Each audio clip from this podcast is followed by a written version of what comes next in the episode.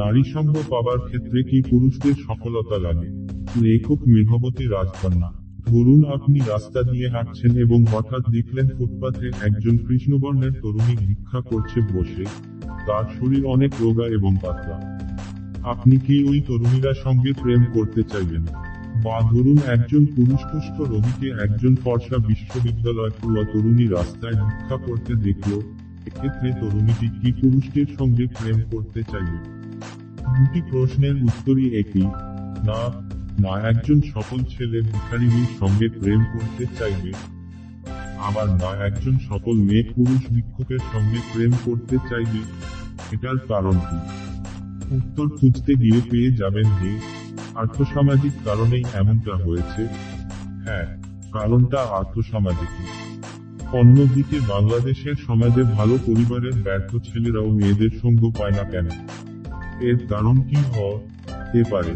এখানে রয়েছে পুরুষতান্ত্রিকতা, এছাড়া রক্ষণশীলতা এবং ধর্মীয় অনুশাসন তো বাংলাদেশের সমাজে কখনো দেখেছেন যে মেয়েদের কর্ম আর ছেলেদের বেকারত্বের মিলন অর্থাৎ একটি বেকার ছেলেকে একটি কর্মজীবী মেয়ে বিয়ে করেছে? এমনটি দেখেছেন কখনো? দেখলেও সেটা অনেক কম দেখবেন আমাদের দেশ বাংলাদেশের সামাজিক কাঠামো অনেক ঋণাত্মকভাবে তৈরি করা।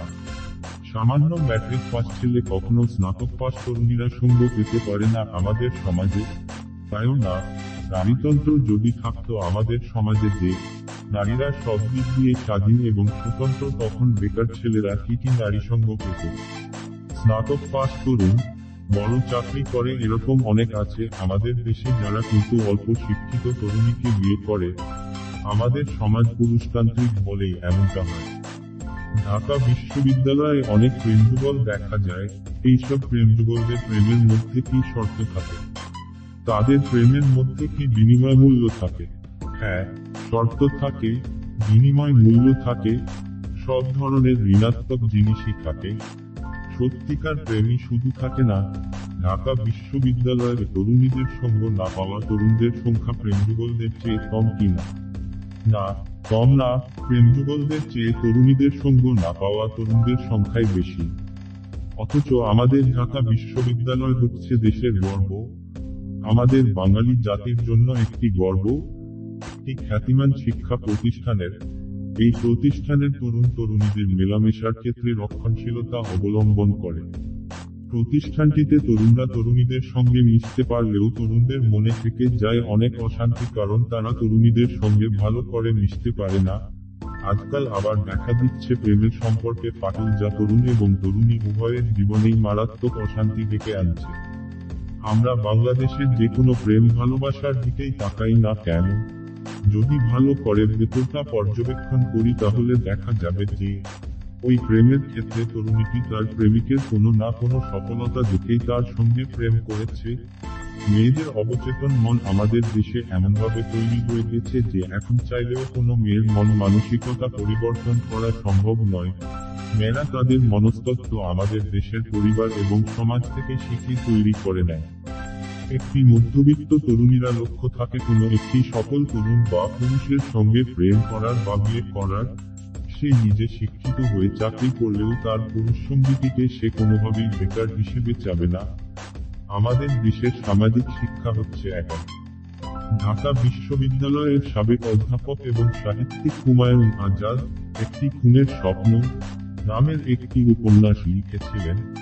উপন্যাসটির প্রধান নায়ক তার প্রিয়তমা সুফিয়াকে অনেক ভালোবাসে, তাকে বিয়ে করার স্বপ্ন দেখে। কিন্তু তরুণী সুফিয়া উপন্যাসটির সর্বশেষে একজন সফল পুরুষের সঙ্গে দৈহিক সম্পর্কে জড়িয়ে পড়ে, কেন তরুণীটি একজন কর্মজীবী পুরুষের প্রতি আকৃষ্ট হল?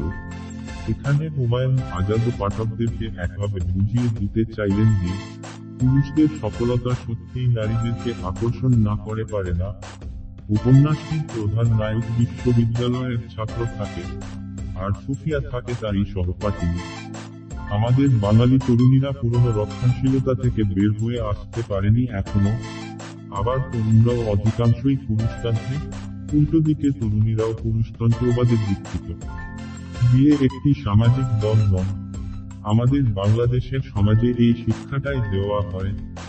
ছেলেরা প্রাপ্তবয়স্ক হয়ে গেলে তাদের উপরে সামাজিক চাপ আসে যে বিয়ে করতে হবে, এটা মেয়েদের উপরেও আসে। অথচ বাংলাদেশের সমাজে বিয়ে করা কঠিন, শুধু কঠিন না বলে অনেক ক্ষেত্রে দুরূহ বলা ভালো কারণ ছেলেরা। কর্মজীবী না হতে পারলে তাদের জীবনে বিয়ে বা প্রেম কোনোটাই আসে না বলা যায়। আবার মেয়েদের জীবনে ঠিকই এগুলো আসে। তাদের বিয়ে বা প্রেম করার ক্ষেত্রে সফলতার দরকার পড়ে না, শুধু দরকার পড়ে চেহারার সৌন্দর্য এটাই তো রক্ষণশীলতা এবং পুরুষতান্ত্রিকতা। আমাদের সমাজে আবার শরীর সর্বসতাও আছে। নারীরা কম যৌনপরাণী এবং ধর্ষণের শিকার হয়নি আমাদের সমাজে। সবকিছুর জন্য দায়ী রক্ষণশীলতা এবং পুরুষতান্ত্রিকতাই। আমাদের সমাজে প্রেম তো একভাবে নিষিদ্ধ এবং প্রেম করার চূড়ান্ত উদ্দেশ্য বিয়ে করে একটি রক্ষণশীল পরিবার তৈরি করা। সমাজে মাত্র হাতে গোনা কয়েকটি প্রেম সফল হয়। অধিকাংশ মানুষের জীবনেই বাংলাদেশের সমাজে প্রেমের ছোঁয়া লাগে না। বাংলাদেশের অধিকাংশ তরুণ এবং তরুণী সত্যিকার প্রেমের স্বাদ পায় না। আপনি দেখেছেন না যে আমাদের দেশের প্রেমিক এবং স্বামীরা অধিকাংশই কৃষ্ণ বর্ণের হয়। এবং প্রেমিকা আর পত্নীরা অধিকাংশ ক্ষেত্রেই ফর্সা হয়। ফর্সা হচ্ছে আমাদের সামাজিক আদর্শ অনুযায়ী সুন্দরী এবং টাকা পয়সাওয়ালা পুরুষ হচ্ছে সামাজিক আদর্শ অনুযায়ী ভালো পুরুষ। এখন প্রশ্ন হলো, বাংলাদেশের সমাজের সব মেয়ের কি ফর্সা শরীর চেহারা থাকে? বা সব ছেলে কি সফলতা অর্জন করতে পারে? প্রশ্ন করুন নিজেকে। না, পারে না। তার সব মেয়ে জন্মগতভাবে ফর্সা হয়।